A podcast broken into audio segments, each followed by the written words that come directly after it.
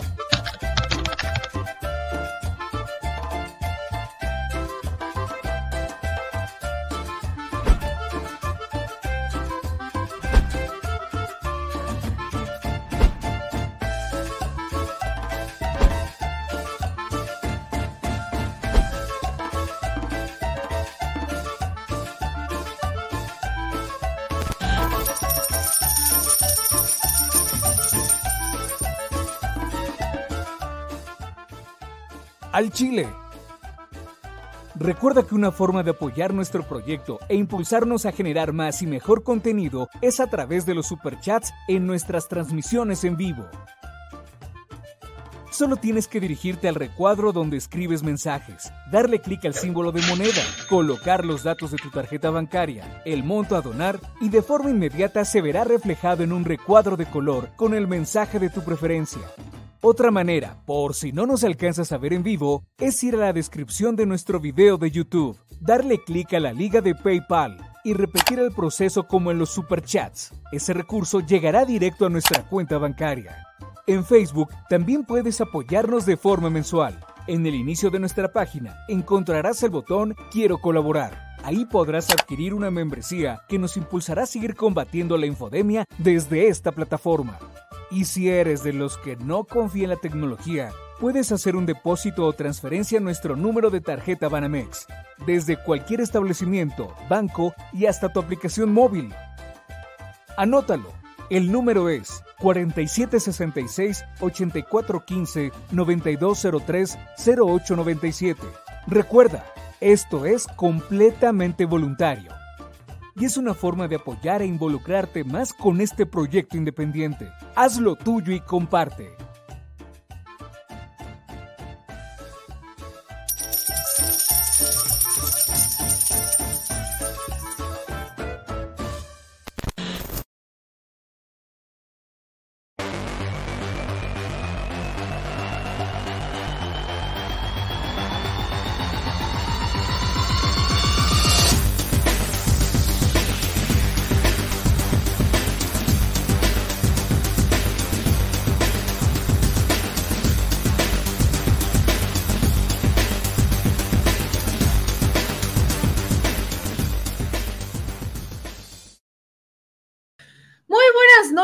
Señor productor, aquí me anda moviendo mi... ¿Ves que me está moviendo todo, señor productor? O sea, ya empezamos mal, como todas las noches. No es cierto, aquí triunfando como siempre, señor productor, triunfando como siempre. ¿Cómo está, señor productor? Salude mínimamente. Pues como... Mínimamente. Palo de perico. Ah, caray. ¿Y cómo es eso? Estoy cagado. Ya me cagaste. Pues muy buenas noches, tengan todos ustedes fuertes declaraciones del señor productor eh, que serán recordadas por todos y todas nosotros eh, de aquí a la posteridad. ¿Cómo está mi querida Chilebanda, bella, divina y preciosa? Que hoy, oigan, hoy tenemos, hoy tenemos Chilenomics, hoy tenemos Chilenomics con mi querido Gustavo Balanza y van a ser ustedes los primeros en enterarse junto con el señor productor que tenemos nuevo intro para Chilenomics. Tenemos nuevo intro para Chilenomics que ya se lo enseñaré al señor productor, se lo enseñaré al señor productor porque yo lo vi apenas.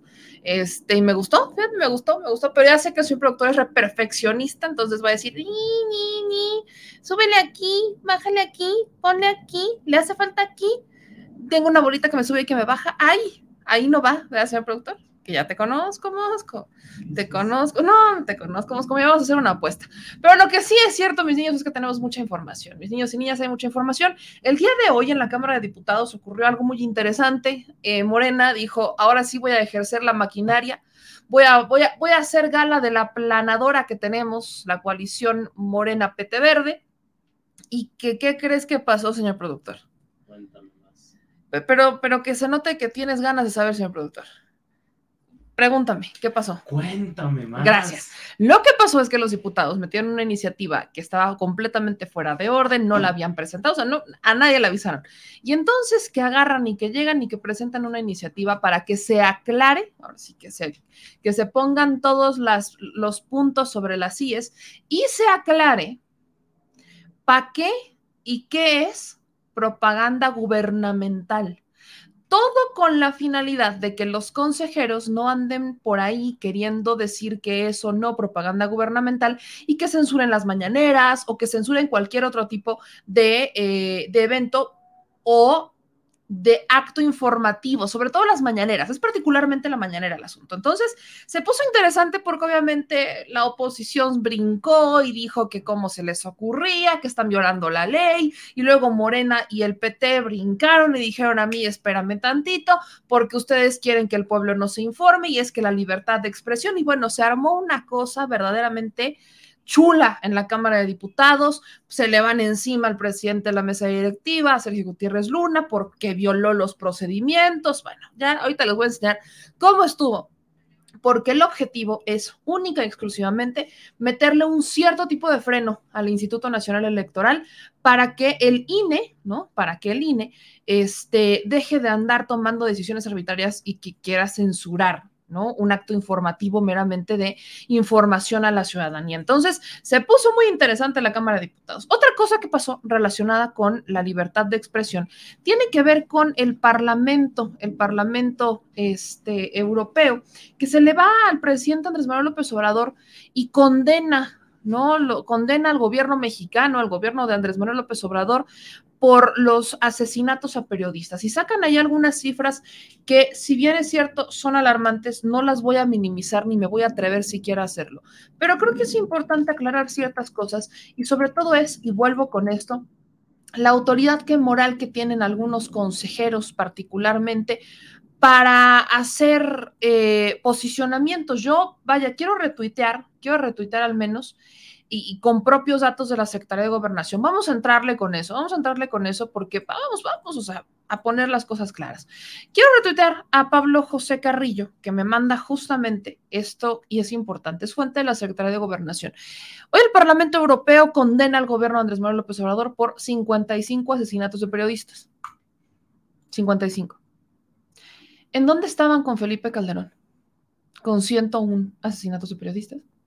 ¿En dónde estaban con Enrique Peña Nieto con 96? ¿En dónde estaban? ¿En dónde estaban? Hoy sí, muy bien, vamos a quejarnos, ok, pero ¿en dónde estaban? para quejarse y para condenar a la administración de Felipe Calderón, que cerró su administración con la cifra más alta de periodistas asesinados, 101. Que su secretario de Seguridad Pública estaba vinculado y ahorita está encarcelado en Estados Unidos, esperando juicio, con el cártel de Sinaloa. ¿En dónde estaba el Parlamento Europeo cuando de esto se tenía que hablar, cuando tenían que condenar? ¿En dónde estaban? Porque sí, la cifra es alarmante con Andrés Manuel López Obrador, hablamos de 55. Entrados en el cuarto año de administración de Andrés Manuel López Obrador, sí es preocupante, claro que lo es. Pero yo, tú escuchaste, productor, que tienes más carrera yo que yo en esto al Parlamento Europeo condenar la administración de Calderón por las muertes a los periodistas? No. ¿Cuándo lo escucharon ustedes? Porque yo no lo recuerdo. Ah, para, para la administración de Calderón yo tendría unos, fue en el 2006, unos 15 años, 15, 16 años. Tengo memoria. Para mí fue ayer. ¿En dónde estaba la administración el Parlamento Europeo cuestionándolo. Incluso hay diferencias, y yo las he mencionado acá, y no he escuchado a muchos medios eh, hacerlo, pero yo he yo he criticado el que lamentablemente eh, en administraciones pasadas, como por ejemplo el asesinato de Javier Valdés de Miroslava Bridge, aquí menciona Pablo incluso Anabel Flores, Amado Ramírez, David García Monroy, Regina Martínez, Hugo Oliveira, o sea, menciona varios, pero hablemos del caso de Miroslava Bridge, porque a mí no se me olvida el de Miroslava Bridge como en el 2017. Fue apenas el año pasado cuando estaban deteniendo a uno de los autores intelectuales o a uno de los que ayudó a uno de estos cómplices panista, vinculado al gobierno panista, que le dice a estos criminales en dónde encontrar a Miroslava Bridge. Fue hasta el año pasado, el asesinato ocurrió en 2017. Versus los asesinatos lamentables que ocurrieron en esta administración a inicios de este año, en donde ya hay detenidos, y se informa puntualmente qué es lo que está pasando. No se informa todo porque no se quieren agotar todas las líneas de investigación y porque se quiere dar con los autores intelectuales, que es lo más importante a estas alturas. Pero ya hay detenidos. A semanas, a días de que ocurrieron los, los asesinatos. Y esa diferencia no se la hacen los analistas internacionales, no se la hacen los analistas nacionales. Esa diferencia no la estoy viendo. Entonces, cuando el Parlamento Europeo sale y dice que condena al gobierno mexicano por los asesinatos a los periodistas, ¿en dónde estaban para cuestionarlo y para criticarlo? cuando de verdad teníamos que voltear a ver a los asesinatos de periodistas, ¿en dónde estaban? Porque yo no recuerdo que se hicieran presentes. Y hoy, por supuesto, que todo el mundo quiere voltar a ver y dice, no, hombre, es que México, y es que cómo se les ocurre, México está en, en el peor momento de la historia, esto es lamentablísimo. Miren y vean cómo es que hablan de esto los eurodiputados. Creo que es, es importante que hagamos ahí una precisión. E, es más, quiero, quiero ponerles el video completo, ¿no? Porque este es un extracto que ya retoma este Luis Cárdenas, convenientemente, pero el que sube el video es Carlos Torres. Carlos Torres sube el video, si no estoy mal, lo sube prácticamente completo y sube el video Carlos Torres, en donde pues se ve, ¿no? El Parlamento Europeo haciendo estas, miren, aquí se lo voy a buscar, porque yo, miren, no, no quería ponerlo completo, pero ya que estamos en miras de, creo que vale mucho la pena que vean este extracto al menos de dos minutos. Ya, miren, aquí está Carlos Torres que lo sube completo, nada más para que usted vea cómo lo dijeron, porque yo y alguien refresqueme la memoria, yo no lo escuché que lo hicieran cuando de verdad esto estaba caliente. Y hoy vamos a hablar de la situación de los periodistas y los defensores de los derechos humanos en, en México. En el Parlamento Europeo sabemos que la situación crítica que sufren los periodistas y medios de comunicación en México es lamentablemente de larga data. Pero Hoy contemplamos perplejos cómo a partir del cambio de gobierno hace tres años los asesinatos a estos profesionales se han triplicado. Es inexplicable frente a esta trágica situación la retórica presidencial contra los periodistas y los medios de comunicación.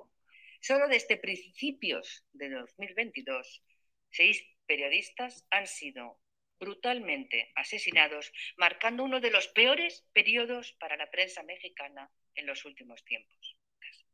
A los demócratas no nos gusta que el presidente de un país señale a, periodistas en sus frecuentes alocuciones en público y menos aún si se da la fatídica coincidencia que se convierten en víctimas de violencia. Por eso ya va siendo hora de que pedimos, pidamos a México que haga lo propio y que eh, investigue los crímenes, eh, que refuerce los mecanismos de protección de estas personas eh, y que no estigmatice a los periodistas y les deje hacer su Son un socio importante de la Unión Europea, pero no cerraremos los ojos ante las violaciones de derechos humanos o de libertades. Muchísimas gracias. El periodismo tiene un carácter allí especial porque mientras, mientras tenemos víctimas, como digo, en toda, en toda la geografía mexicana y en algunos estados ya el crimen organizado, aliado en gran parte a los poderes públicos, se ha hecho con el poder efectivo y mata directamente a todo aquel que se le opone o se le molesta. Los periodistas son un caso especial porque son, son objeto de acoso directo, de señalamiento por parte de las autoridades en la capital. Y lo son directamente, y esto sí que es un caso bastante inaudito en una democracia, lo son por el presidente de la República.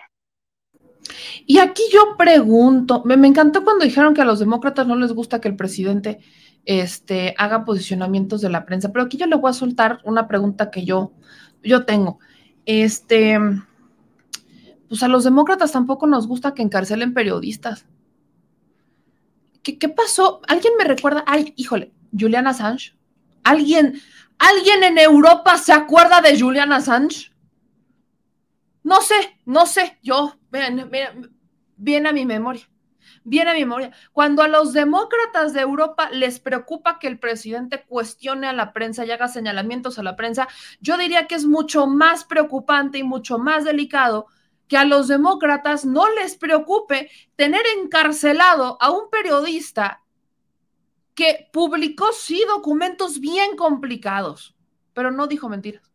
Lo peor del caso es que no mintió no engañó a nadie, al contrario, hizo, ahora sí que aplicó la de, la verdad os hará libres. Y a través de Wikileaks realizó publicaciones en donde se desmontaban varias cosas que obviamente no le convenían a Estados Unidos, varias verdades que Estados Unidos no quería que se supieran ni muchos otros países. Y entonces, solamente por haber hecho esa publicación, Julian Sánchez está encarcelado.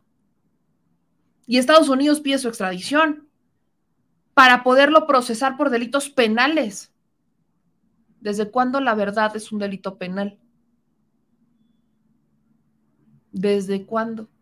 Ah, pero eso no le preocupa al Parlamento Europeo. Eso no pasa nada. Otra, ¿se acordarán de un, eh, no me acuerdo si fue un periodista español, un cantante español, al que también hace no mucho, fue un rapero, si no estoy mal, fue un rapero español, al que por sus canciones también lo habían detenido? Cuando me vienen a hablar de, cuando el Parlamento Europeo me habla de libertad de expresión, digo, ¿de qué libertad me están hablando? ¿De la que ellos no respetan? ¿De esa libertad me están hablando? ¿O cómo le hacemos para entender esto? Porque está muy bueno, está muy buena la hipotenusa, diría yo, está muy buena la hipotenusa. ¿No? O sea, aquí justamente me recordaban. ¿Y qué pasó con el periodista que detuvieron en Polonia acusándolo de ser prorruso? ¿Y qué pasa con la censura? Digo, estamos en tiempos. ¿Qué pasa con la censura que están teniendo hacia los periodistas que cuentan la versión rusa? Que ahorita no les conviene. Eso no es censurar la libertad de expresión. O sea, lo que ellos hacen cuando a un periodista prorruso lo censuran, no es censura, no es señalamiento, ya está bien. Cuando lo amenazan y lo encarcelan por decir o contar la versión prorrusa, eso está bien. Pero cuidado y el presidente Andrés Manuel López Obrador le diga a la prensa que es mentirosa, porque entonces sí, todos brincan, ¿no?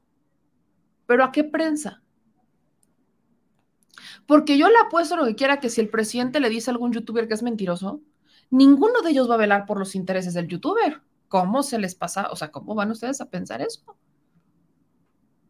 Ese es el nivel de hipocresía que existe en estas esferas que manejan el poder en el mundo. Ese es el poder del imperio. Miren aquí, ¿alguien sabe si ya se pronunciaron por los ataques terroristas de Charlie Hebdo? Censuran periodistas a su conveniencia. Y me encanta el comentario de Remedios. A los demócratas mexicanos no nos gusta el intervencionismo europeo. ¿No? Me dice Dani, ah, chingos, ¿ya somos europeos? ¿O como por qué extranjeros tienen que opinar o estar de metiches en lo que pasa en nuestro país? ¿Qué se les perdió? Exactamente, ¿qué se les perdió? ¿Cuándo dijeron algo? Miren, ¿acaso dijeron algo por el, por el periodista asesinado en la embajada de un país árabe? ¿Cuándo?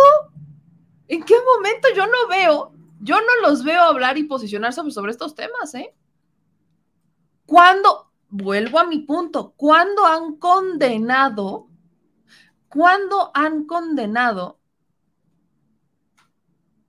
lo de Julian Assange. Perdón. Digo, o sea, creo que es importante que, que hagamos una precisión sobre el tema. Ese es el nivel de hipocresía que existe. Y lo digo con todo respeto, ¿eh? Con todo el respeto del mundo. Pero vaya, yo a estas alturas yo creo que mañana el presidente va a responder algo así. Con el tema de Julian Assange, con el tema de la censura pro Rusia.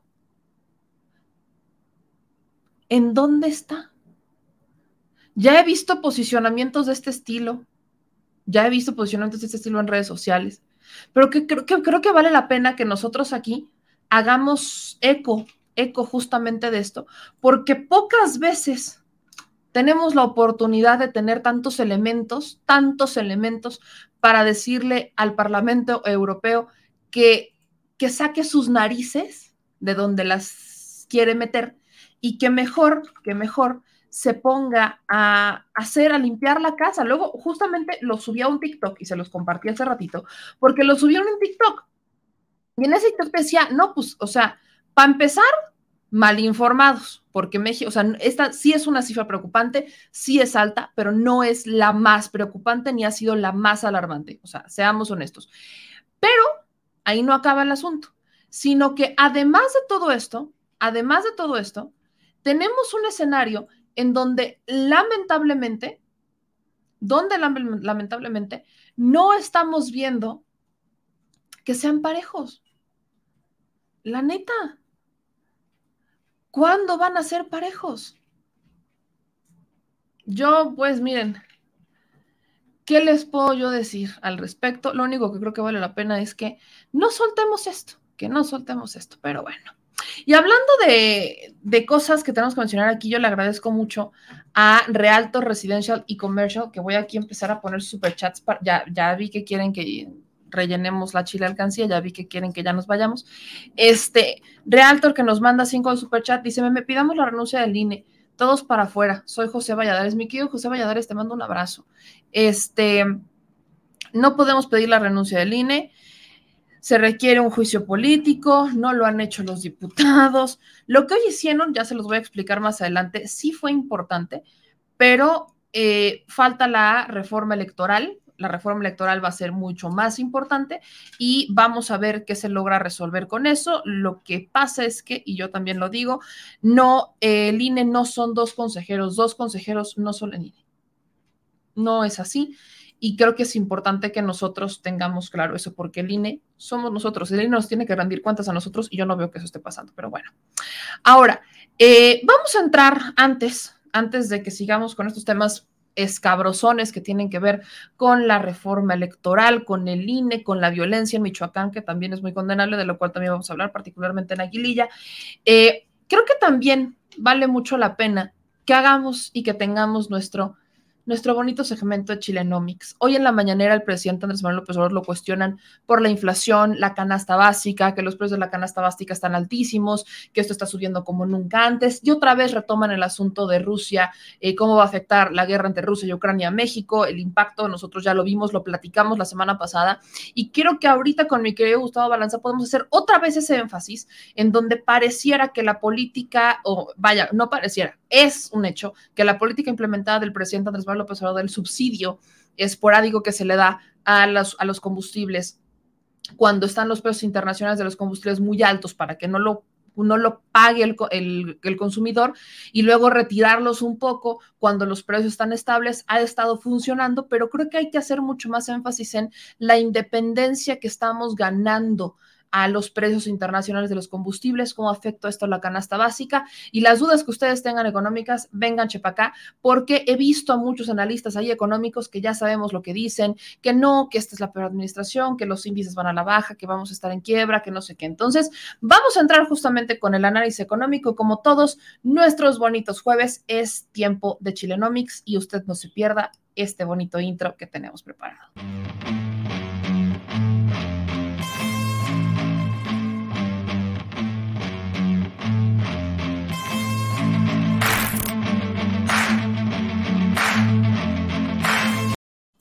Ay, a mí sí me emocionó el intro. ¿Vos cómo estás? Buenas noches. Eso no me lo esperaba. Quedó increíble, muchas gracias. Muchas Te mando gracias mi corazón. mando mi corazón.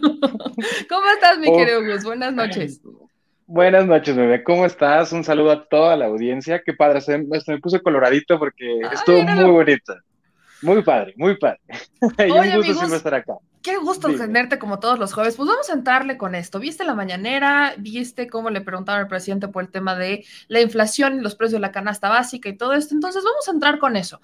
Eh, ¿Cómo intervienen, cómo andan los precios de la canasta básica y cómo está reaccionando México al asunto de la guerra Ucrania-Rusia, combustibles? Lo decía al inicio, creo que la audiencia vale mucho la pena que tenga claro cuál es la estrategia de este gobierno y cómo está funcionándonos o no funcionándonos. Correcto. Se está moviendo eh, alrededor del mundo todo el tema alrededor de la energía y cosas que no creíamos que pudieran pasar están pasando, como por ejemplo que Estados Unidos piense acercarse a Venezuela, pues para poder eh, cubrir la, la cuestión de petróleo, la cuestión de gasolina, la cuestión energética, con alguien que mm, en los últimos años los han bloqueado, los han sancionado de distintas formas para que Venezuela, pues evidentemente no tenga el acceso a los mercados internacionales. Eso por un lado.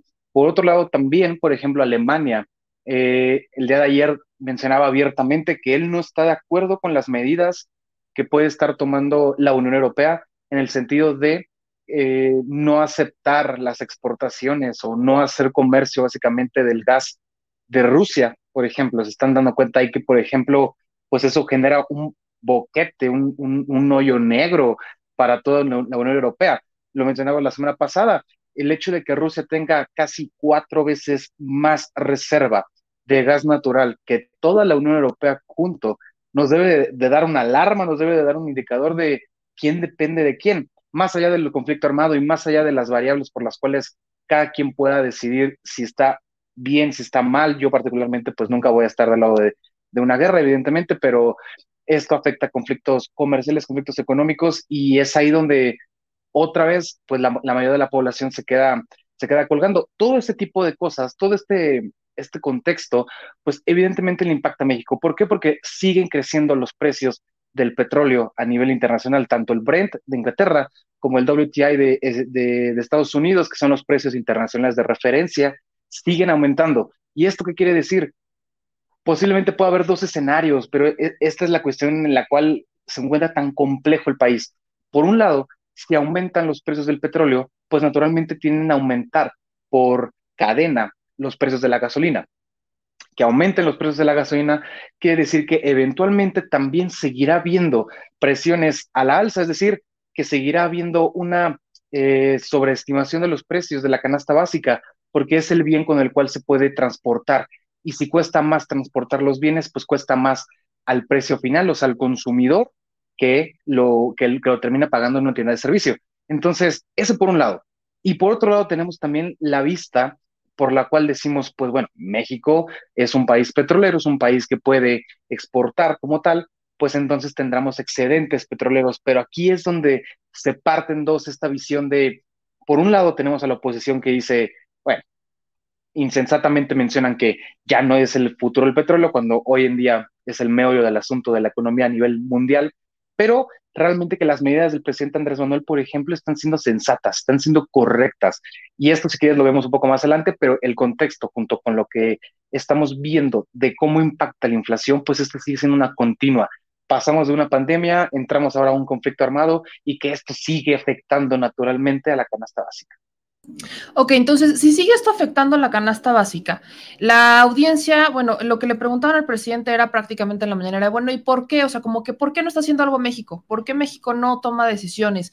Este, había como una cierta intención de la compañera de que México dijera como que se hiciera responsable por el incremento de la canasta básica. Entonces, ¿cuáles son las acciones, yo siempre insisto en esto, que toma un país para poder equilibrar los precios de la canasta básica? Y al, al, mismo tiempo te pregunto, Gus, ¿qué es lo que pueden hacer los ciudadanos? Porque hablamos y me preguntan mucho, bueno, ¿cuál es, qué tanto impacta si hacemos consumo interno, ¿no? Si consumimos local, ¿esto impacta, no impacta? ¿Hasta dónde? ¿Qué, qué es lo que se puede hacer? Estas dos variantes. Correcto. Sí, sí. Eh, por el lado de qué se puede hacer o, cómo, pueden, cómo pueden inferir para poder intentar frenar un poco eh, los efectos naturales de la inflación. Por un lado, tenemos a Banco de México que lo hace desde la parte política monetaria, es decir, aumentando la tasa de interés. Esto le impacta no sí a nosotros, sí como personas, porque evidentemente si aumenta la tasa de interés, pues puede que las, los adeudos que se pueden llegar a tener, tasas de crédito o préstamos, por ejemplo, pues esos naturalmente sí aumentan. Entonces eso le impacta al bolsillo de la gente. Pero la medida de aumentar la tasa de interés, pues no es buscar evidentemente que tu deuda crezca, sino que los mercados, los, las grandes bolsas de dinero en el país de inversión se mantengan en el país versus la tasa de interés de Estados Unidos. Si Estados Unidos la sube, quiere decir que México la va a subir y esto se le llama índice riesgo país y esto es bien calificado, es decir, entre mayor hay, entre más magnitud, entre mayor espacio existe entre la tasa de interés estadounidense con la tasa de interés mexicana, naturalmente van a preferir la mexicana porque aquí es donde les pagan mejores redituables. Entonces, esa es una gran medida para mantener la inversión y, y mantener el poder adquisitivo, por tanto, de la moneda en el país. Por otro lado, también tenemos la parte en la cual Andrés Manuel ya lo empezó a aplicar esta semana, que es la aplicación de subsidios. ¿Qué significa un subsidio? Básicamente y transparentemente es que lo que se paga de impuesto por parte del consumidor, o sea, por parte de nosotros, no lo paguemos nosotros, lo pague el Estado. ¿Realmente lo paga el Estado? No, sino que en lugar de, eh, en lugar de registrar el ingreso del IEPS a la federación o a la bolsa de, de los impuestos que naturalmente con un año se, eh, se aglomera o se conjunta para que pueda ser repartido por todos los estados, pues ahí es donde se deja de registrar ese ingreso. Entonces, digamos que el 50% de la bolsa de, la federación por parte de impuestos es, por parte del IEPS, que es el impuesto dirigido hacia las gasolinas. Entonces, el subsidio quiere decir básicamente que, esta, que la federación va a dejar de recibir esta cantidad de dinero por el tiempo por el cual se prolongue la medida. Es por ello que a corto plazo, por ejemplo, es una gran medida porque mitiga el impacto que pueda llegar a tener el aumento del petróleo y por tanto de las gasolinas. Pero a largo plazo, esta no es una medida que convenga, porque entonces, por, por decirlo de alguna forma, le impactas a todos los demás estados que reciben esta cantidad de dinero y que probablemente lo ocupan, por, ejemplo, para programas sociales, etcétera. Entonces, esas son las dos vertientes por las cuales México es una crisis. Hay que entenderlo de esta forma. Es una crisis ahora mismo energética porque pasamos de una crisis de, cadenas de producción, es decir, que las industrias no podían producir, y ahora pasamos a, la parte de la crisis energética por el conflicto armado. Entonces se tienen que tomar medidas intentando mitigar por, cual, por todos los lados los impactos negativos que pueden llegar a tener, pero va a haber. Y esto es algo que Andrés Manuel tiene mano para, por ejemplo, detener que el precio internacional del petróleo siga subiendo. No, es imposible, porque entonces estaríamos hablando de que Andrés Manuel es omnipotente y omnipresente. O sea, es, es, es de, tal, de tal vergüenza debería dar a la oposición intentar dar un análisis de esas magnitudes, porque entonces claramente están en un sesgo terrible y, más que un sesgo, entonces es, es politiquería barata la que intentan hacer, es un golpeteo político barato. Andrés Manuel está moviendo conforme a lo que tiene para poder mitigar los impactos de una crisis energética. El tema del subsidio me parece exacto, tiempista, por llamarlo así como, como en el fútbol, tiempista llegó, pero naturalmente se tendrá que ajustar. Andrés Manuel ya lo ha hecho, ya lo ha hecho. Cuando bajaron los precios del petróleo internacional, que llegaron a estar hasta ceros en los 2019, Andrés Manuel lo ajustó. Y es ahí donde tuvimos también gasolinas baratas. Esto es normal y esto es sano. Para todas las economías esto es sano. Cuestiones, y me encanta resaltarlo, que por ejemplo con administraciones pasadas no pasaban por ejemplo, 2019 a 2011 hubo eh, caídas o bajas en los precios internacionales del petróleo. En ese momento, ningún gobierno de oposición ni nadie dentro del gobierno intentaron bajar los precios de las gasolinas, porque si el precio de referencia del petróleo bajaba, pues era normal que podía bajar el tema de la gasolina, el precio de la gasolina. Y no, el registro de Pemex de los precios históricos era que aumentaba y aumentaba y aumentaba. Los famosos gasolinazos, más aparte, aumentaban también el nivel del impuesto. Entonces teníamos doble impuesto en, ese, en esos momentos. Aquí Andrés Manuel lo que está haciendo es favorecer para que durante un periodo de tiempo, esperando naturalmente que se ajusten los precios del petróleo, pues poder mitigar el impacto. Ahora, ¿cuál es otra medida que las personas pueden llegar a tener? Me gustó que el lunes eh, Ricardo Sheffield, si no, si no, disculpen si lo pronuncio mal, pero eh, la Profeco daba eh, un listado y creo que también tiene una aplicación digital, me pareció muy bueno desconocía del tema y creo que a la gente le, puede ayudar mucho. El hecho de, consumir no en un, en un centro, eh, en, un centro de distribución, por así decirlo, famoso. El poder ir a, a, buscar locatarios, por ejemplo, locales para consumir en donde el precio, por ejemplo, de los eh, insumos de canasta básica, pues pueden estar mucho más reducidos o a precio un poco más accesibles para poder cubrir la canasta básica. Esas son cuestiones que, por ejemplo, sí se pueden aplicar y pueden ayudarles a la, al bolsillo de las personas, pero entendamos esto, es una crisis energética a nivel mundial. Ahora, Gus, quiero preguntarte sobre esto, que es justamente el tema que, que nos estás explicando ahorita. Lo que presentaba hoy el, presidente en la mañanera, ¿no? Y aquí habla sobre cómo México ya está alcanzando una prácticamente una independencia en el diésel, ¿no? O sea, aquí ya lo menciona prácticamente México ya eh, tiene el control de, su propio precio del diésel, por eso es que está en 22.42 pesos el litro. Y vamos en ese camino con la gasolina premium eventualmente, pues esto irá también con este, la regular.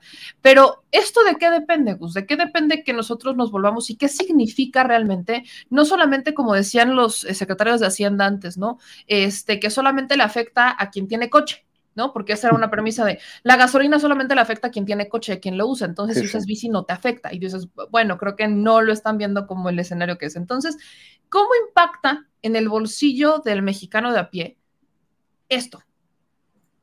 Correcto. El cómo llegamos a, a una autosuficiencia es es importantísimo decirlo.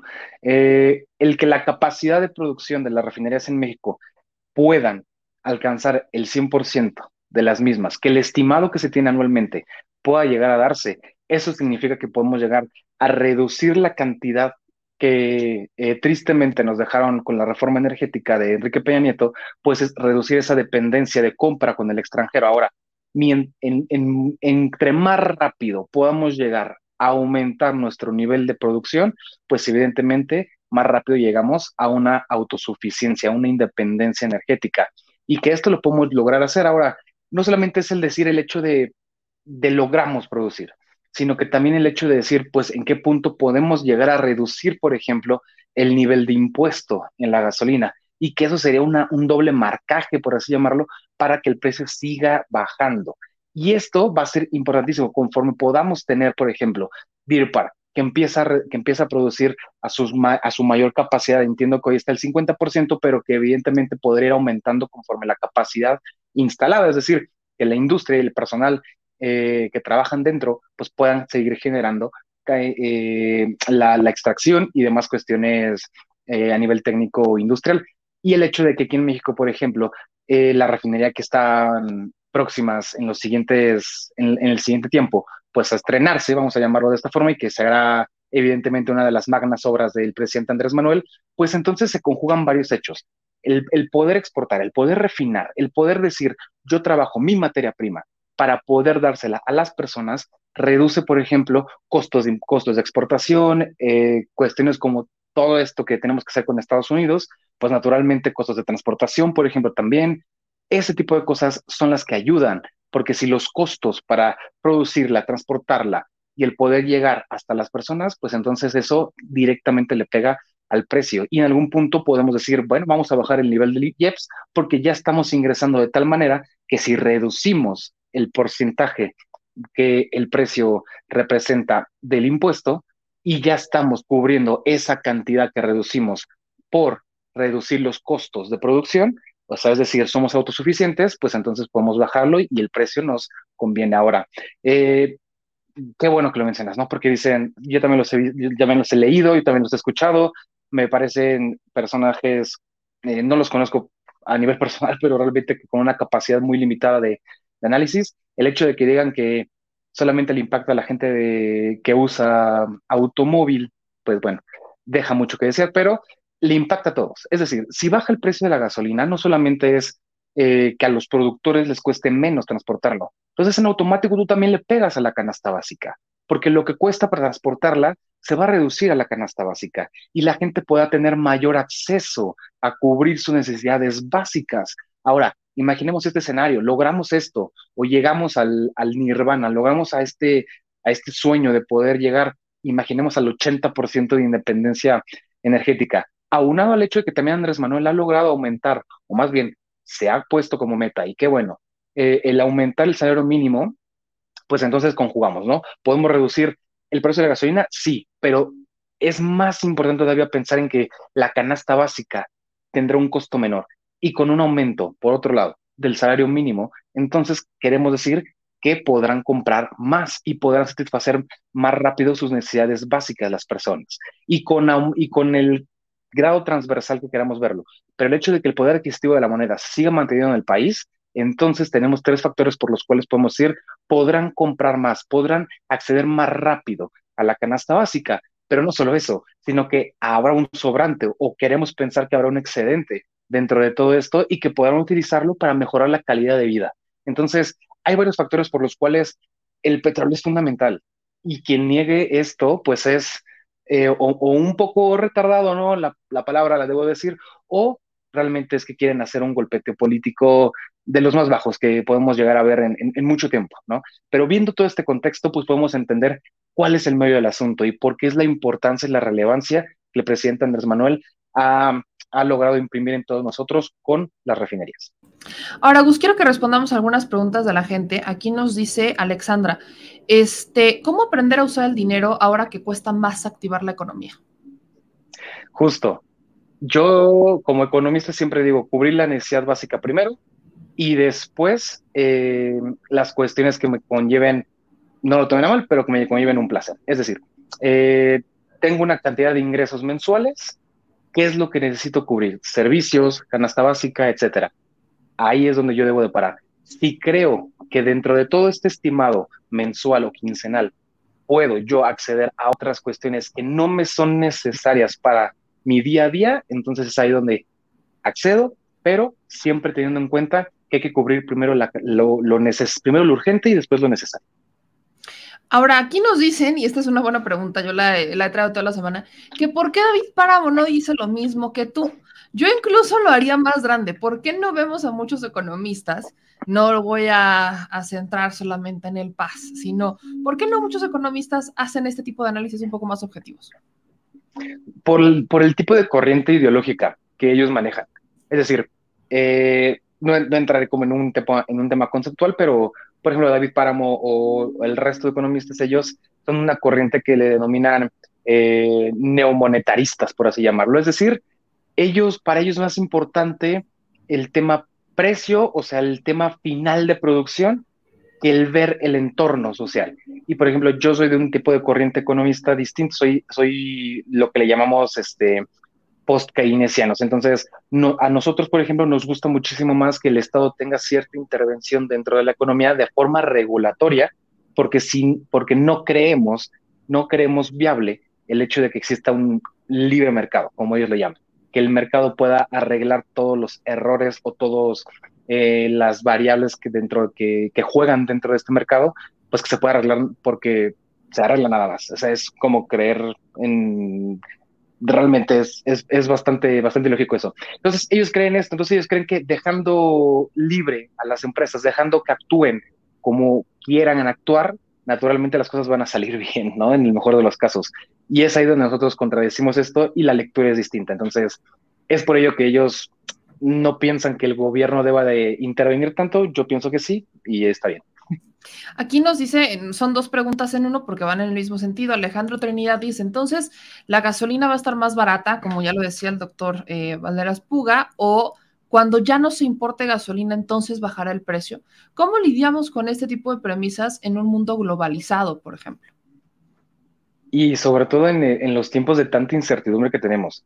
Eso hay que dejarlo muy claro porque la medida de subsidio, por ejemplo, puede ser a corto plazo, pero no podemos mantenerla, pues porque no sabemos cuándo va a acabar el, conflicto, ¿no? Por muchos lados nos están mandando señales de que la Unión Europea tendrá automáticamente que, que ceder a negociar con Rusia y ahí es donde podremos ver que los precios pueden estabilizarse y habrá más certeza sobre lo que sucederá. Eh, el hecho de que ya no compremos más gasolina del extranjero, claro que afectará directamente a que baje el precio, eh, porque ya nosotros seremos productores y por tanto ya no pagaremos costos de transportación de Estados Unidos, eh, cualquier tipo de, impuesto que, pueda llegar a haber, porque no tenemos la totalidad de comercio abierto con Estados Unidos. Entonces, pues todo ese tipo de cuestiones suman para que el precio pueda reducirse si bien no en este año, o si bien hasta no a final de sexenio, hay que tenerlo muy en claro, porque el tema de refinería puede tardar mucho tiempo en, en, llegar al 100% de la capacidad, pero se están colocando eh, estos primeros pasos o estas primeras piedras para llegar a ello. Pues, amigos, como todos los jueves, yo estoy bien contenta de tenerte por acá. Dime en dónde puedes seguirte la gente, en TikTok, en Twitter, Instagram. Cuéntame, por favor. Claro que sí. Siempre, siempre es un gusto estar acá. Me encanta el programa, me encanta tu conducción, me encanta la gente. Y mis redes sociales en TikTok como arroba soy 1 Diario estoy subiendo yo contenido sobre estos temas y otros más. También en Twitter como arroba soy eh, y en Instagram también me encuentran como arroba soy y en Facebook también como soy Yo estoy en todas las redes subiendo mis videos, subiendo polémica, metiéndome en problemas verdes a veces, pero bueno, bueno. es mi, es mi forma. Ya somos dos. Ya somos dos. Un día de esto te voy a invitar un. ¿Cómo, cómo están? Están muy de moda últimamente las chelas de Tepito, las micheladas de Tepito. No sé por qué, pero. Y, están muy buenas, así que vamos. Vamos, vamos, mi querido vamos, mi querido Pues nos vemos el próximo jueves. Te mando un abrazo muy grande y muchas gracias por acompañarnos como siempre. Grande abrazo, me cuídate mucho y eh, nos vemos pronto. Nos vemos pronto.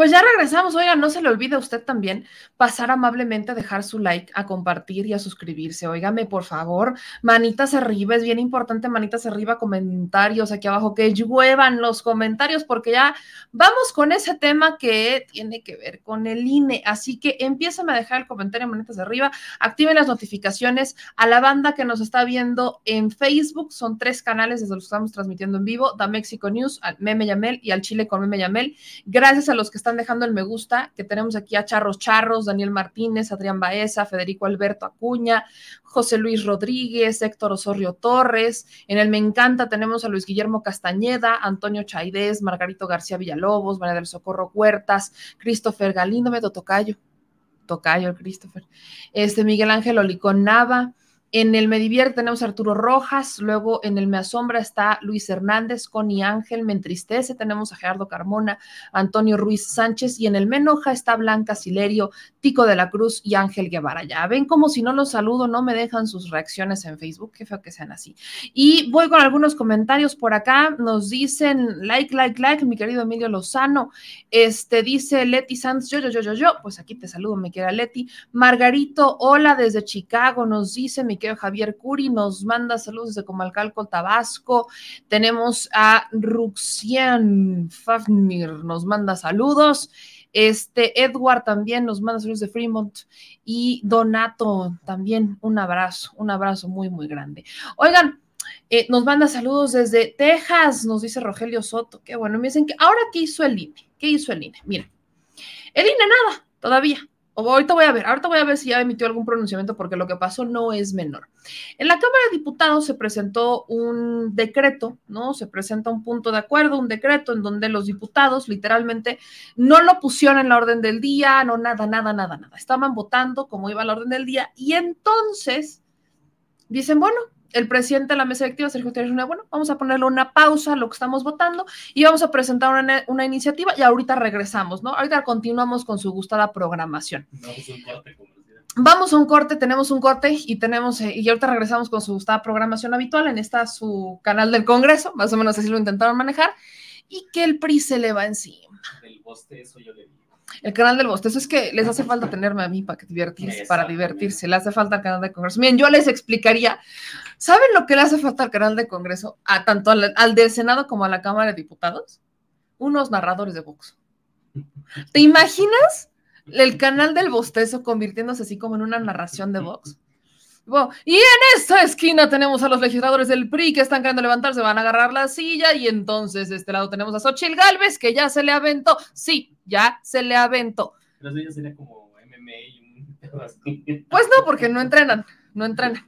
Pero imagínese, imagínese nada más, imagínese ese escenario. A mí me encantaría, a mí me encantaría, me encantaría tenerlo. Mira, invítenme, invítenme, hacemos la prueba. Un día, mira, aquí el productor está bostezando, ni, ni lo he puesto, pero invítenme y yo les juro que les hago la narración así, en tiempo real y vieran cómo no la gente se informa y vieran cómo no se emocionan así viendo el canal del Congreso. Pero bueno, ese es, ese es otro punto del día. El asunto es que, pues sí, desde la tercera curul, ya me vi, ya me vi. O sea, aparte me, me, imagino con mis audífonos aquí, con mi micrófono de estos así grandotes, y sentada así como en tribuna de, Señor, Señor, se están dando, hombre, qué emocionante. Qué emocionante. Ya me, qué emoción. Y, y, acaba de volar. Señoras y señores, esto está que arde. Los diputados acaban de votar. No, hombre, ya me vi. Pero bueno, el tema, el tema lejos del chascarrillo que me acabo de aventar, que ya yo ilusionada, este, presentan esta iniciativa para meterle un freno al INE, ¿no? Presentan para meterle un freno al INE, particularmente con el tema de, pues, cómo es que el INE interpreta y qué interpreta el INE que es propaganda gubernamental. Todo por esto de la censura que se le ha dado a las mañaneras, a las conferencias de prensa que hacen este, los legisladores, incluso los propios legisladores que no pueden hablar de la revocación de mandato. Todo esto va enfocado a la revocación de mandato. Recordemos como si Claudia Sheinbaum, la jefa de gobierno, subió una carta en modo, en modo de apoyo, decían, no están violando la veda electoral va para atrás. Como si algún legislador salía a promover algo de la reforma eléctrica o salía a promover algo de la reforma electoral. No, veda electoral. Entonces, todo es veda electoral, todo es electoral y esa parte la entendemos. Pero cuando el presidente, desde sus ejercicios informativos, está diciéndole al pueblo lo que está haciendo el gobierno, entonces, el INE lo toma como propaganda gubernamental. Y aquí es en donde entra una premisa que yo he compartido con ustedes muchas veces y es la de los gobiernos nos han querido pobres, enfermos e ignorantes. ¿Por qué? Porque si estamos pobres, pues no nos sentimos, no, no tenemos las herramientas para salir adelante. Si estamos enfermos, no tenemos forma de trabajar. Y si somos ignorantes, no tenemos forma de criticar. Entonces, todo esto es lo que gobiernos han intentado promover. Cuando tenemos una administración que nos dota de información y que dice, miren, aquí está, estos son los elementos, esto es lo que estoy haciendo, y que tiene conferencias de prensa diarias para informar al pueblo y que los periodistas pueden ir a cuestionarlo, aunque muchos de ellos no lo hagan, pues bueno, ahí es en donde entra el cuestionamiento que hacen el día de hoy. Entonces, les quiero compartir el primer posicionamiento que hace, o el posicionamiento que hace el diputado Mario Yergo, ¿por qué voy a utilizar el diputado Mario Yergo? Porque justamente el diputado Mario Yergo es representante de Morena ante. Entonces, si alguien se ha aventado estos, estas broncas con el Instituto Nacional Electoral, ha sido él. Esta es, este es el posicionamiento de Morena. Lo que hoy se votó a favor fueron 268 votos a favor, 213 en contra. Ya sabemos los 213 votos en contra de quién fueron, evidentemente. Y vamos a ver cómo se puso un poquito el debate. Imagínense lo que se lo estoy narrando como de, y desde la tercera cuerda, bueno, imagínenselo, pero ahí va. El momento de defender la voluntad de millones de mexicanas y mexicanos convertida en mandato de justicia social y defensa del derecho del pueblo al bienestar. Ha llegado el momento de poner un límite a la reacción conservadora disfrazada de protección a la democracia. Hoy hemos presentado una iniciativa que dice basta y pone un alto a la ofensiva de la derecha neoliberal enquistada en el Instituto Nacional Electoral y en el Tribunal Electoral del Poder Judicial de la Federación que usan a su conveniencia los principios de legalidad e imparcialidad y los han convertido en un arma para arrinconar, intimidar y amordazar al titular del Poder Ejecutivo Federal al representante legal, legítimo e histórico de la voluntad social y política de la nación.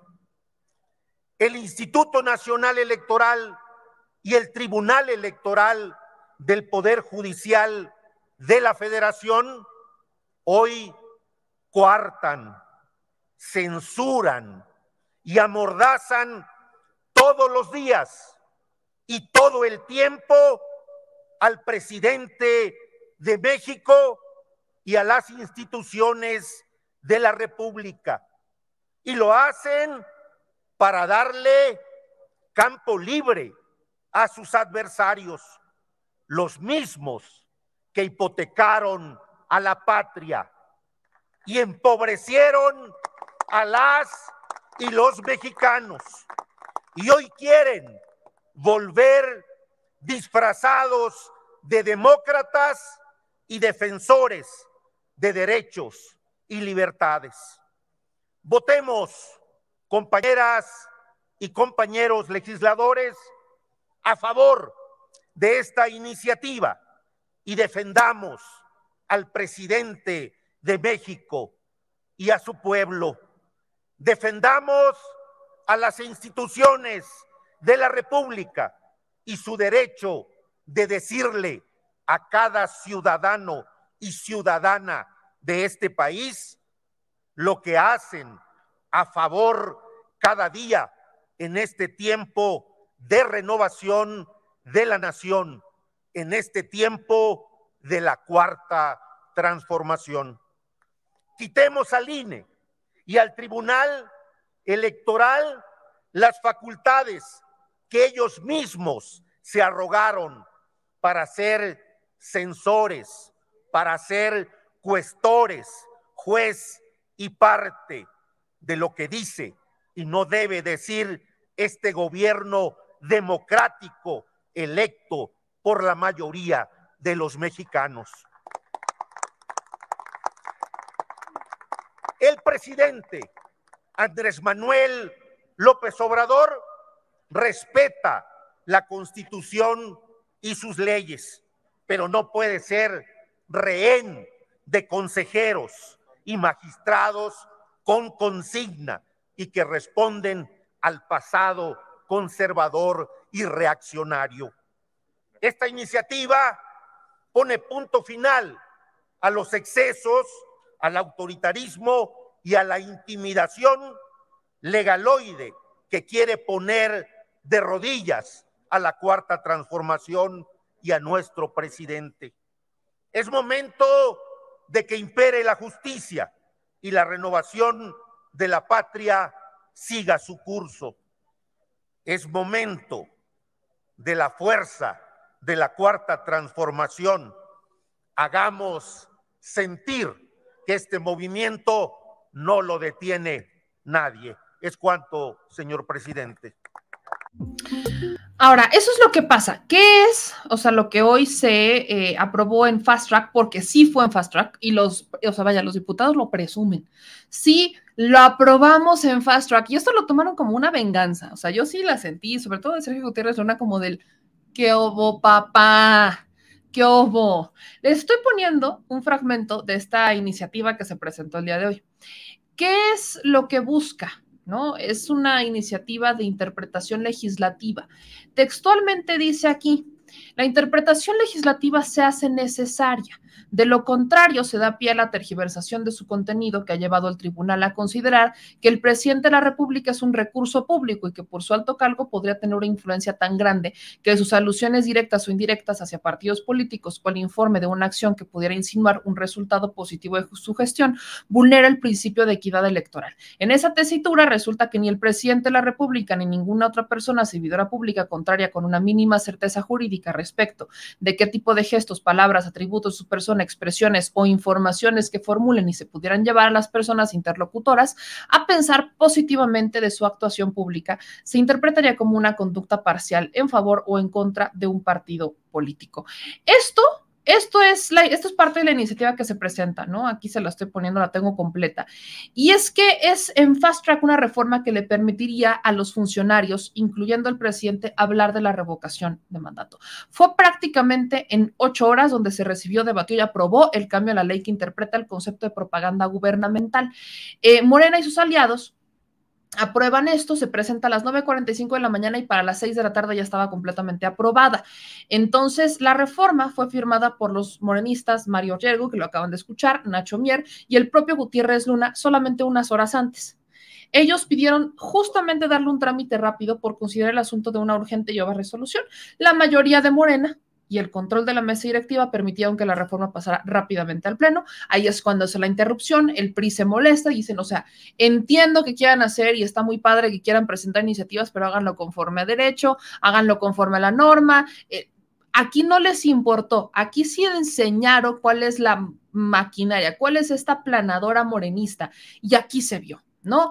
Eh, obviamente el debate intentó suspenderlo Movimiento Ciudadano, diciendo que estaba violando flagrantemente el proceso, pues la, la, reforma dice debía pasar por las comisiones competentes para que se conociera una opinión técnica, o sea, lo que querían era retrasarla. Es por eso que Morena, sabiendo que esto iba a pasar, dijo, a mí no me la hacen. O sea, si la hubieran pasado conforme al proceso legislativo corriente, esto no habría pasado de ninguna manera, o sea, no habría manera en que esto hubiera pasado y hay que entenderlo así. ¿Por qué?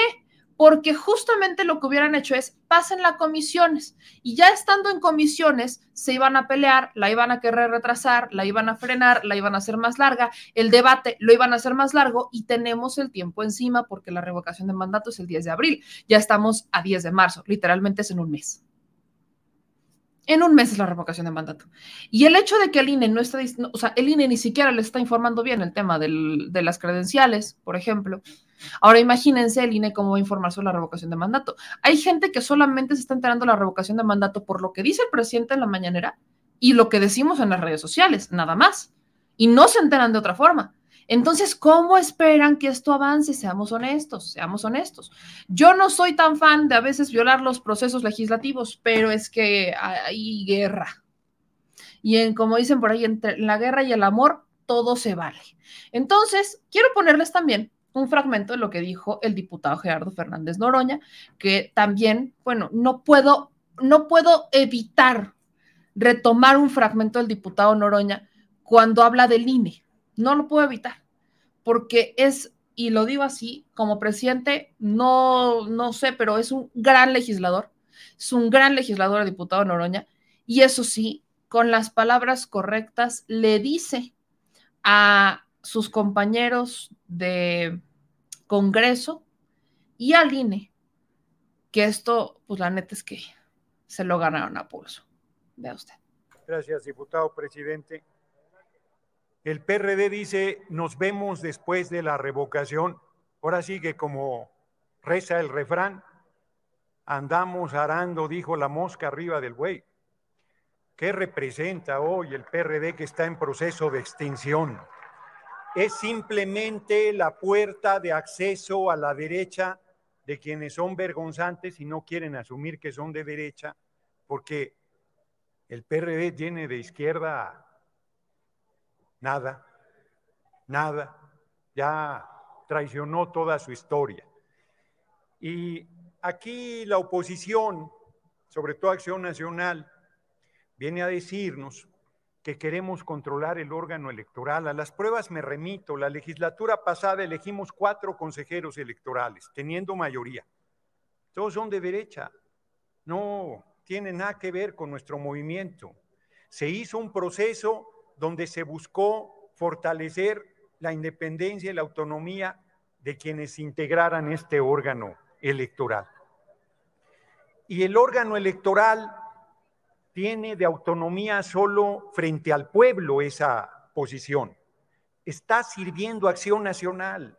Cuando se presenta aquí a discusión este tema, es para parar la facciosidad de ese órgano electoral. Es para exigirle que respete el marco legal existente. Es para fortalecer un proceso democrático popular que habría que explicarle a mis compañeros de la oposición que si no revocas, ratificas. Si la gente vota en su mayor parte por no revocar el mandato, está ratificando el mandato del gobernante. Y por primera vez en la historia de nuestra patria, damos el paso del pueblo pone, el pueblo quita, de que sea un ejercicio popular el que determine la permanencia de un político que además fue elegido por seis años y que tiene la humildad de decirle al pueblo, a ver, estoy haciendo la tarea de manera incorrecta o insuficiente, pues ustedes pueden revocarme el mandato.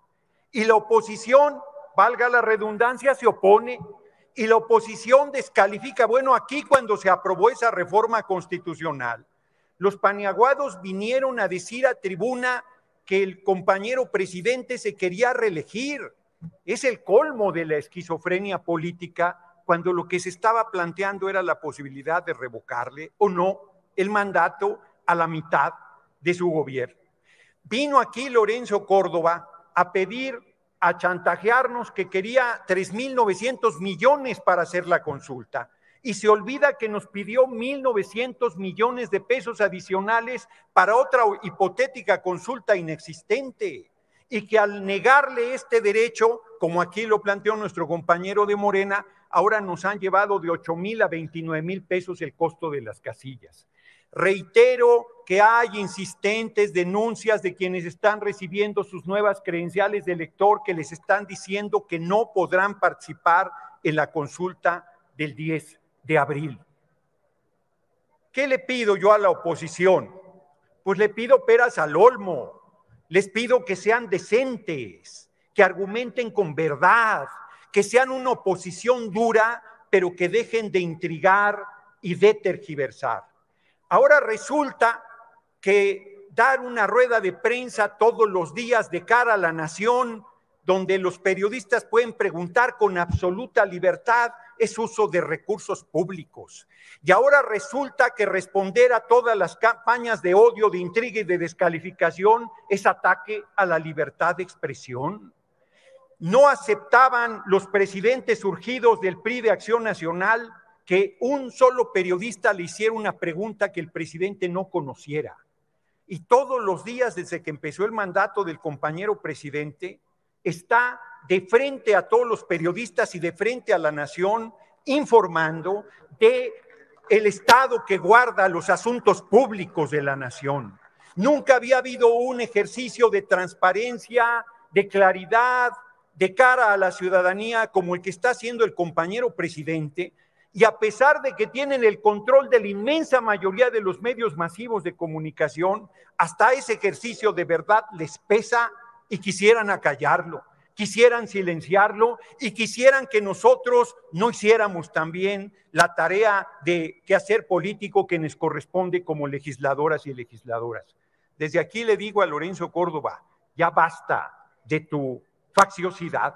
Desde aquí le digo a su monaguillo Ciro Murayama, ya basta de tu parcialidad.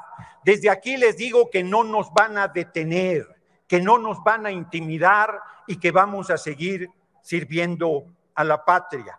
Termino con un pronóstico muy claro. 2024 les volveremos a ganar la presidencia. Y 2030 y 2036 y 2042. Lástima que mis ojos ya no verán esto por mi provecta edad, pero algunos de los triunfos subsiguientes sí los disfrutaremos y ahí los invitaremos porque también son mexicanas y mexicanos. Muchas gracias por su atención, compañera. bueno, Noroña, o sea, Noroña también disfrutando esto como... Lo que sí, o sea, en algo tiene, varias, tiene razón en varias cosas y una de ellas es que, pues, la neta, el PRD que... O sea, el PRD de no ser por el PAN no, no existiría, seamos honestos. El PRD de no ser por el PAN en este momento ya se habría extinguido. ya. estaría sin registro. Pero miren, como yo quiero ser equitativa, para que vean los posicionamientos, quiero que ahora escuchen un posicionamiento de un legislador que me da mucha risa escuchar, que dice que quiere ser presidente del cuadrado. ¿Sí? ¿Les pongo el de Cuadri o les pongo el de Jorge Triana? ¿Cuál estará mejor? Te divierte más Cuadri. Me divierte más Cuadri, la neta es que me divierte más Cuadri. También me divierte Teresa Castel, ah, la neta, también me divierte Teresa Castel. O sea, a ver, tenemos en la terna a Teresa Castel, tenemos que escuchar a alguien de la oposición. Tenemos a Teresa Castel, este, tenemos a, este, a Paulina Rubio, que no es Paulina Rubio, Paulina Rubio, la, o sea, sí está rubia, pero no es Paulina Rubio Rubio. O sea, sí sabemos de quién hablo, ¿no? Está Jorge Triana. Jorge Triana no, ¿verdad? O sea, Jorge Triana es como un, es como un, ajá. Sí, no, Jorge Triana no. Es como el patiño de los grandes. Vamos a escuchar a Cuadri, o sea, creo que es de todos los que más me, me, me da me da risa. Creo que es de todos los que... Por lo menos, por lo menos, miren aquí, Cuadri me hace reír más. No, tenemos que ser equitativos, tenemos que ser equitativos y hay que escuchar distintas posturas para que usted se genere un criterio propio. Si, si yo he hecho esa premisa, créame, no la voy a venir a romper. Ahí le va. La revocación de mandato es otra coartada del poder presidencial para evadir responsabilidades de un gobierno fracasado y desviar a otro lado la opinión pública. Un gobierno fracasado en seguridad, fracasado en economía, fracasado en salud, fracasado en educación, fracasado en medio ambiente. Con la revocación de mandato, el presidente López pretende exacerbar la polarización y la división de la sociedad mexicana. Las autocracias populistas orquestan ellas mismas su revocación de mandato, como ocurrió en Bolivia, en Venezuela y en Ecuador. Convocada por el presidente López, la revocación de mandato tiene además la finalidad de atisbar posibilidades para quedarse en el poder más allá de 2024. Ay, no, ya no puedo. O sea, ya lo siento, no aguanté. No aguanté. O sea, aguanté un minuto. Aguanté un minuto. Porque no puedo, o sea, no puede estar Cuadri sin decir mentiras desde el minuto cero. O sea, no puede estar sin decir mentiras desde el minuto cero. Que si reelección, acaban de escuchar en Oroña, ¿de dónde sacan que revocación es reelección? ¿De dónde la sacan? Cuadri, estamos, o sea, acabamos de tener Chilenomics con Gustavo Balanza y él, estamos destruidos en economía. Don Cuadri, mire, ya votaron por usted. No sé por qué. No sé por qué. ¿Qué se me hace que el día que salieron a votar por usted estaban en, estaban en, en no sé, en el limbo? Ese día estaban dormidos, salieron a votar por usted pero no, no me defraude tanto a la gente de Coyoacán. O bueno, la banda de Coyoacán que votó por él, porque no son todos. La banda de Coyoacán que votó por él, nada que estaban pensando cuando votaron por él. Todo bien en casa. Ese día decidieron sacar sus frustraciones. ¿Qué pasó? Cuéntenme. Porque no más no me termina de quedar muy claro por qué votaron por el cuadrado. Pero miren, no aguanté más de un minuto porque el señor no pudo dejar de mentir. Pero bueno, para que me entiendan, esto es justamente a lo que nos referimos. Eh, ya hay una cierta respuesta de Lorenzo Córdoba, el consejero presidente del INE, y es esta, ¿no? Dice, me entero que Morena en el Senado ya no pedirá mi comparecencia ante el Pleno para hablar sobre la revocación de mandato antes del 10 de abril. Es una pena. Lamento no poder acudir a sostener un diálogo constructivo con las y los representantes de la nación. Para quienes estén dudas, tienes dudas sobre los costos de la revocación de mandato, motivo de la propuesta de comparecencia, aquí les dejo una serie de infografías del INE que explican detalles importantes que en ocasiones se omiten cuando se opina sobre este proceso. Y yo, miren, ya el INE, las cifras que me quiera poner, no me sirven las cifras que me quiera poner el INE, porque no se las está explicando al pueblo. Cree que, cree que solamente con esas infografías la gente va a entender, pero en fin la hipotenusa. Y oigan, me voy a regresar otra vez al tema del Parlamento eh, Europeo porque el presidente Andrés Manuel López Obrador ya respondió. Y aquí está la carta, es un comunicado que manda el gobierno de México al Parlamento Europeo el día de hoy sobre el posicionamiento que tiene que ver con los periodistas. Y lo hago grande y se los voy a leer. A los diputados del Parlamento Europeo Basta de corrupción, de mentiras y de hipocresías.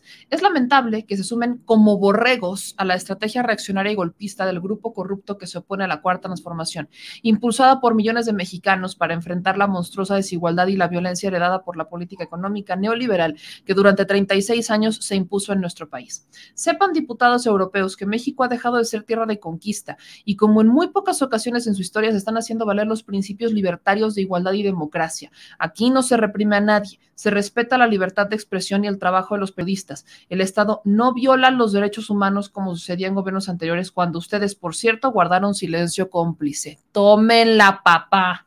México es un país pacifista que ha optado por la no violencia y somos partidarios del diálogo, del diálogo, no de la guerra. No enviamos armas a ningún país bajo ninguna circunstancia como ustedes lo están haciendo ahora. Toma la 2.0. Si estuviésemos en la situación que ustedes describen en su panfleto, nuestro presidente no sería respaldado por el 66% de los ciudadanos, como lo publicó ayer la encuesta de la empresa Morning Consult, que lo coloca en segundo lugar entre los principales mandatarios del mundo. Dicho sea de paso, con más aprobación que los gobernantes europeos, por tres. Para la próxima, infórmense y lean bien las resoluciones que les presentan antes de emitir su voto. Y no olviden que ya no somos colonia de nadie. México es un país libre, independiente y soberano. Evolucionen. Dejen atrás su manía injerencista disfrazada de buenas intenciones. Ustedes no son el gobierno mundial y no olviden lo que decía ese gigante de las Américas, el presidente Benito Juárez. Entre los individuos como entre las naciones, el respeto al derecho ajeno es la paz. Gobierno de la República. Y ya sé quién escribió. Ya sé quién escribió esta carta, me queda perfectamente claro. Adán Augusto. Esta es la voz de Adán Augusto, el secretario de Gobernación. Se lo ha puesto, se lo ha puesto. Esta es la voz de Adán Augusto. Esta es la voz de Adán Augusto, el secretario de Gobernación, porque vea, haga de cuenta que yo lo estaba leyendo y me regresé, o sea, lo estuvo, o sea, vi que llegó la información al grupo de presidencia, dije, ya respondió el gobierno, ahorita se las enseño, pero no la había leído. Y ahorita que la estaba leyendo, Hagan de cuenta que me regresé a ese momento cuando Dan Augusto tenía junto a Javier Lozano y que le dice, y, y sírvase por despedido y que le avienta el dinero en esa comparecencia cuando era secretario del Trabajo. Hagan de cuenta que en ese momento lo vi. Siento, obviamente no lo puedo asegurar porque la firma el gobierno de la República, no la firma el presidente, obviamente viene con, o sea, con, con el membrete de la presidencia de la República, pero ¿cómo le puedo decir que yo estoy casi segura que esta carta la redacta Adán Augusto. Casi segura que la redactó Adán Augusto, el secretario de Gobernación.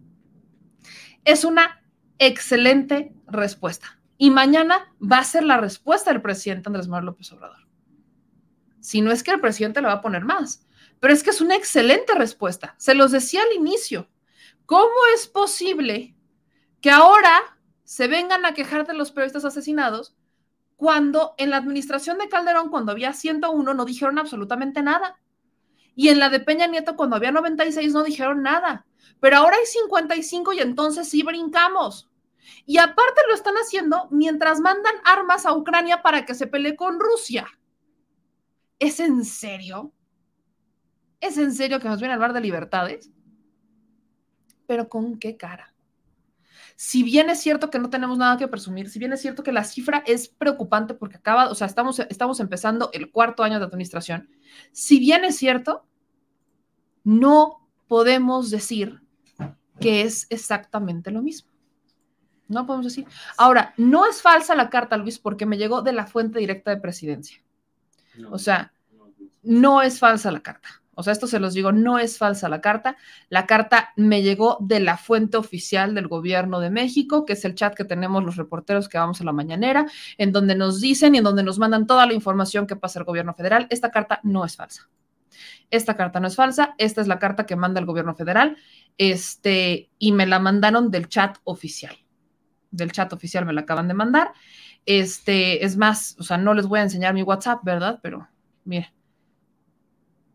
les voy a enseñar que está en la página del el gobierno de la República Mexicana. Es así, se los voy a enseñar. Digo, ya he ventilado mi WhatsApp como 1500 veces, pero aquí está, en la página del gobierno de México. Aquí está. Es más, ahorita les mando la liga para que ustedes la puedan descargar. Y ahí está. Este es el comunicado. Ahí la tienen. Ahí la tienen, ahí la pueden ver. Ahí está. Esta es la respuesta del Gobierno de México. Está publicada en los canales oficiales en la Presidencia de la República. Tal y como se las acabo de leer. Me dicen que la lea una vez más. Va de nuevo, con toda la... ahora se las voy a leer de la página oficial, para que vean que es real, la mismita. Comunicado del Gobierno de la República al Parlamento Europeo. Y póngame, estaría bueno que me pusieras una musiquita de fondo, productor. Piénsele, piénsele. A los diputados del Parlamento Europeo, basta de corrupción, de mentiras y de hipocresías. Es lamentable que se sumen como borregos a la estrategia reaccionaria y golpista del grupo corrupto que se opone a la cuarta transformación, impulsada por millones de mexicanos para enfrentar la monstruosa desigualdad y la violencia heredada por la política económica neoliberal que durante 36 años se impuso en nuestro país. Sepan, diputados europeos, que México ha dejado de ser tierra de conquista y como en muy pocas ocasiones en su historia se están haciendo valer los principios libertarios de igualdad y democracia. Aquí no se reprime a nadie, se respeta la libertad de expresión y el trabajo de los periodistas. El Estado no viola los derechos humanos como sucedía en gobiernos anteriores, cuando ustedes, por cierto, guardaron silencio cómplice. México es un país pacifista que ha optado por la no violencia y somos partidarios del diálogo, no de la guerra. No enviamos armas a ningún país bajo ninguna circunstancia como ustedes lo están haciendo ahora. Si estuviésemos en la situación que ustedes describen en su panfleto, nuestro presidente no sería respaldado por el 66% de los ciudadanos, como lo publicó ayer la encuesta de la empresa Morning Consult, que lo coloca en segundo lugar entre los principales mandatarios del mundo, dicho sea de paso, con más aprobación que los gobernantes europeos. Para la próxima, infórmense y lean bien las resoluciones que les presentan antes de emitir su voto. Y no olviden que ya no somos colonia de nadie. México es un país libre, independiente y soberano. Evolucionen, dejen atrás su manía injerencista disfrazada de buenas intenciones. Ustedes no son el gobierno mundial y no olviden lo que decía ese gigante de las Américas, el presidente Benito Juárez. Entre los individuos como entre las naciones, el respeto al derecho ajeno es la paz. Y la firma el gobierno de la República. Y no puedo poner el himno nacional de fondo porque tiene derechos de autor. Nos bajan la transmisión.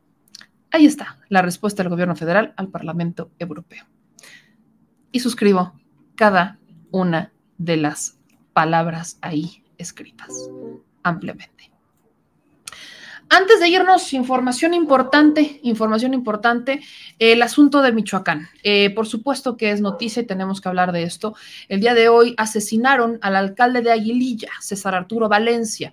El gobernador del estado de Michoacán lo informó también, lo confirma más bien a través de sus redes sociales, diciendo, condenamos enérgicamente el asesinato del alcalde de Aguililla, César Arturo Valencia Caballero.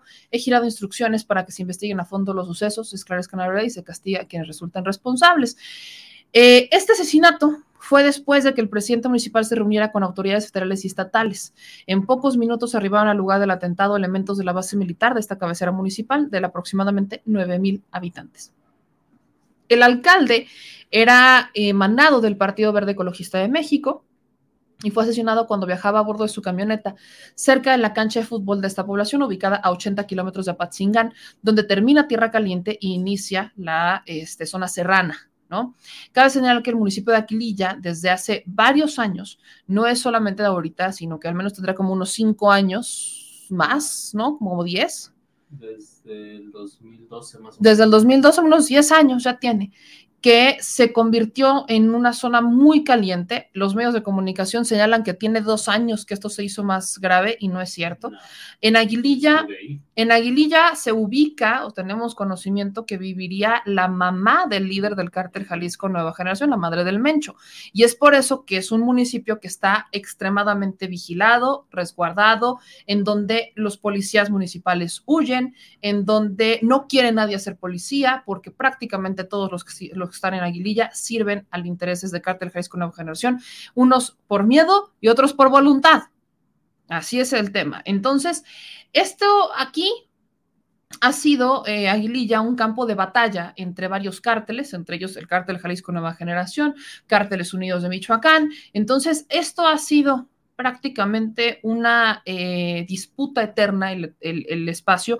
A eso súmenle que ahí vive presuntamente la mamá del líder del cártel Jalisco Nueva Generación. Y esto obviamente surge ya con la administración morenista, encabezada por el gobernador Alfredo Ramírez Bedoya. Y en Aguililla particularmente se está implementando una estrategia prácticamente militar. O sea, en Aguililla no le entraron con otra. Quienes han entrado a la estrategia de Aguililla han sido militares, han sido meramente militares. Ahí hasta la Guardia Nacional ha entrado, pero es inmensamente una estrategia militar la que está llevando a cabo en Aguililla porque no se ha podido pacificar en 10 años. Es un municipio de 9 mil habitantes que está prácticamente secuestrado entonces, esto es complicado, por supuesto que es condenable y es muy probable que incluso sea el propio jueves de la próxima semana que este, tengamos más información en donde el presidente ya advirtió que aquí aquí es en donde van a estar informando el próximo jueves sobre las estrategias de seguridad, los avances, sin, incluso es probable que hasta mañana pudieran hablar sobre el tema porque Michoacán, eh, Michoacán no se ha pacificado. Michoacán no se ha pacificado. El, goberna, el exgobernador Silvano Aureoles dice que sí, que cuando él terminó estaba bien súper pacificado y eso no es cierto. Entonces, valdría mucho la pena que esta información la tuviéramos pendiente. Esto, por supuesto, que ocurre, ocurre el día de hoy y creo que es importante que se los mencione. Y otra cosa que también quiero mencionar antes de irme, tiene que ver con la Universidad Autónoma del Estado de Nuevo León. Eh, han llegado información, ha estado circulando información eh, a lo largo eh, del día y me brinca porque no solamente ocurrió esto en la Universidad Autónoma del Estado de Nuevo León, también ocurrió en una universidad de eh, Quintana Roo y el productor me decía, también está ocurriendo en otra escuela, en donde un grupo de estudiantes ha estado denunciando a acoso de profesores. El asunto es que la respuesta que dio la Universidad Autónoma del Estado de Nuevo León es lo indignante en una pequeña grabación que suben a redes sociales, se confirma que pues aplican la misma que todas las universidades cuando hay una denuncia de acoso hacia un profesor. Primero quieren manejarla en lo oscurito, desestiman las denuncias y eh, sacan argumentos como este que van a escuchar.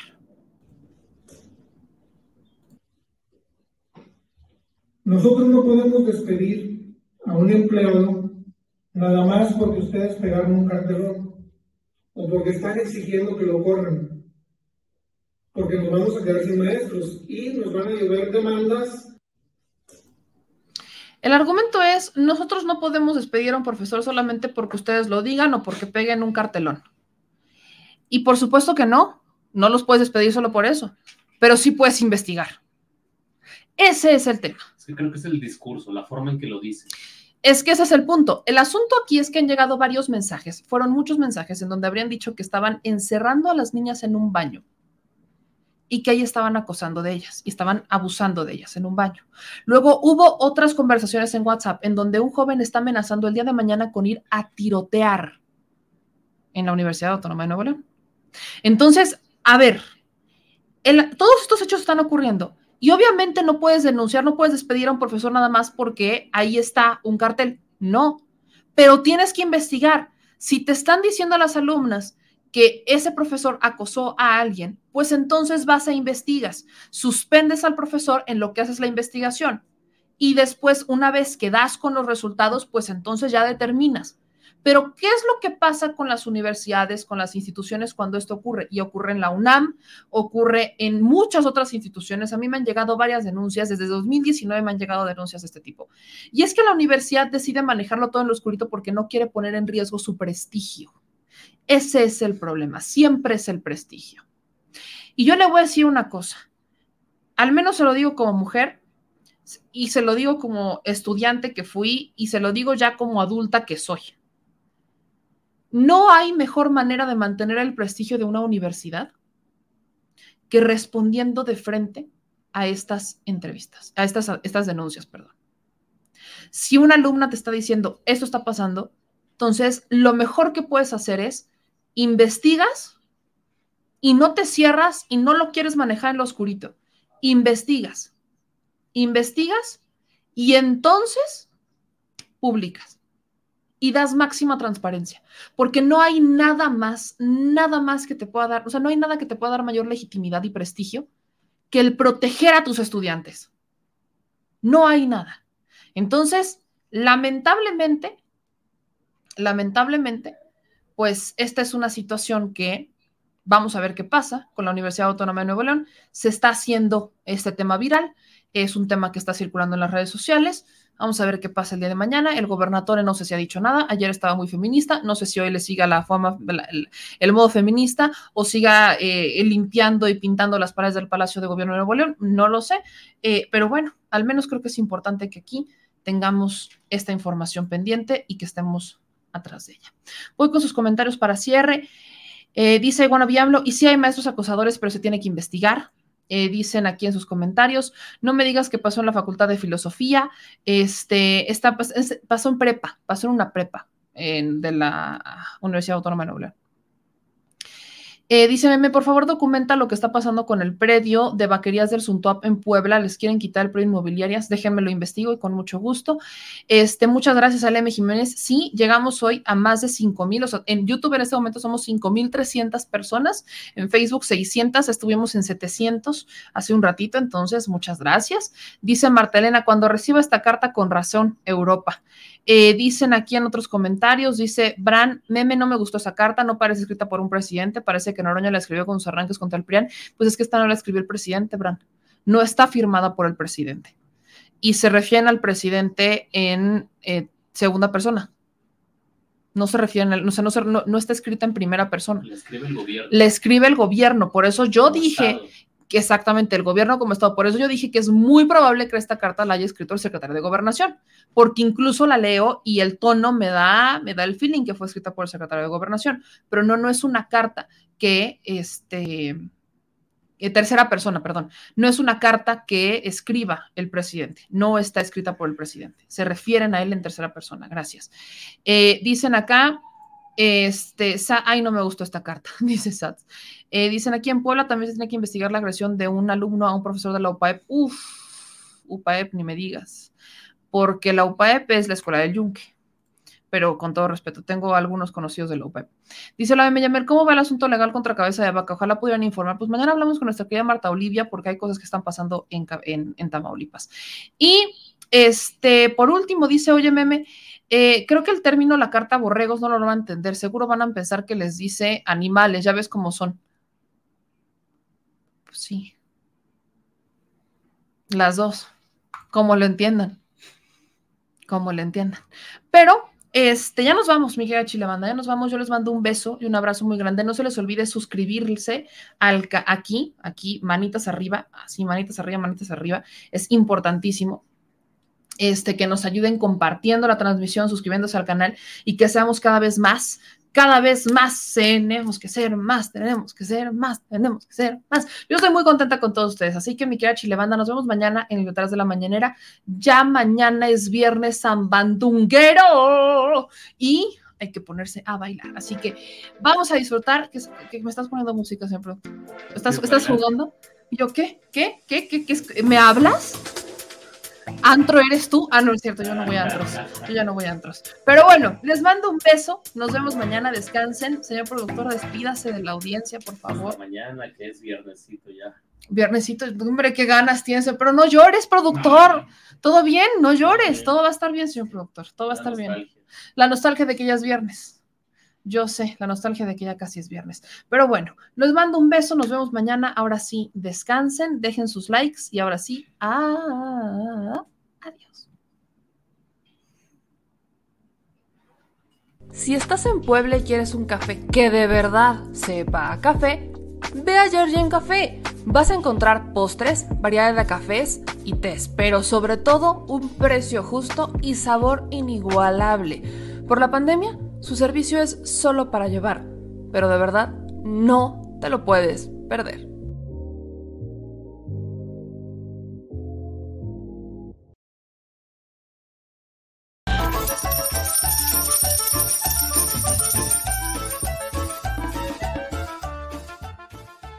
Al Chile Recuerda que una forma de apoyar nuestro proyecto e impulsarnos a generar más y mejor contenido es a través de los superchats en nuestras transmisiones en vivo. Solo tienes que dirigirte al recuadro donde escribes mensajes, darle clic al símbolo de moneda, colocar los datos de tu tarjeta bancaria, el monto a donar y de forma inmediata se verá reflejado en un recuadro de color con el mensaje de tu preferencia.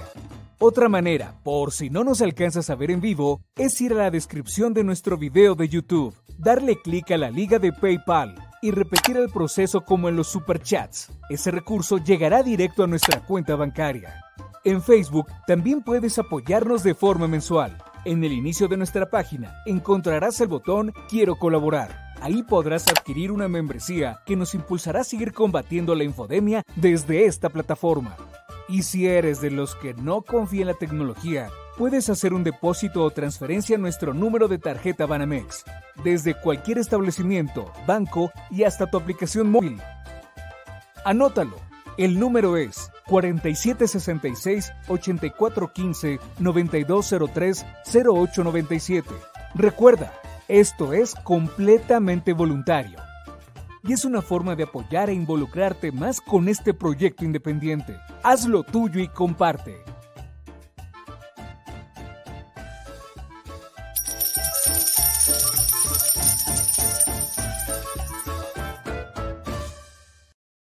Al Chile, la indiferencia es el peor enemigo de todos y más de los animales.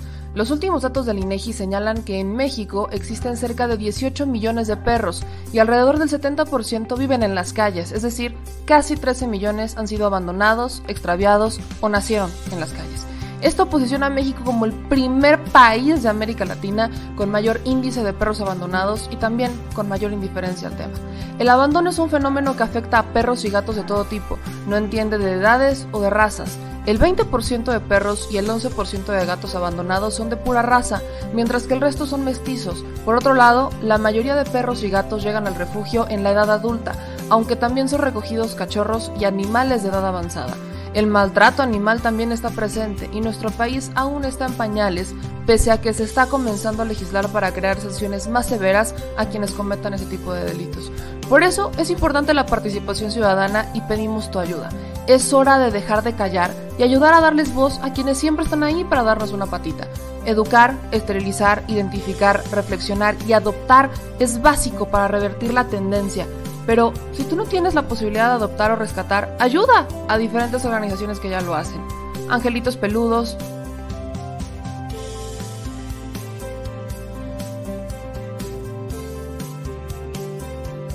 Amor sin raza.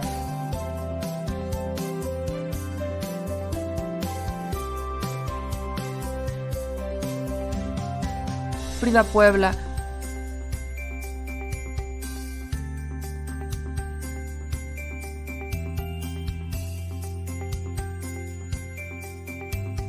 Rivera Rescue,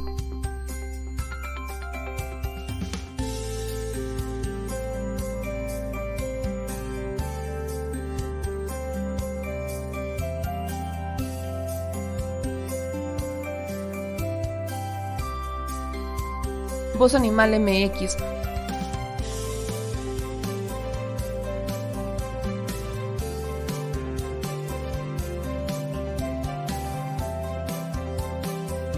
el albergue San Cristóbal,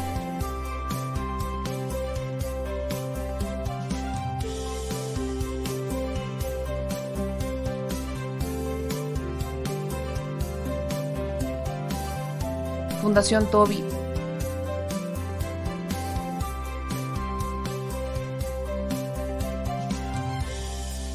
O Patitas Invisibles son algunas de las organizaciones a las que constantemente donamos y apoyamos, pero no es suficiente. Ayúdanos a que sean más voces las que salven vidas. Sus patitas, de verdad, pueden salvar tu vida. Difunde y dona.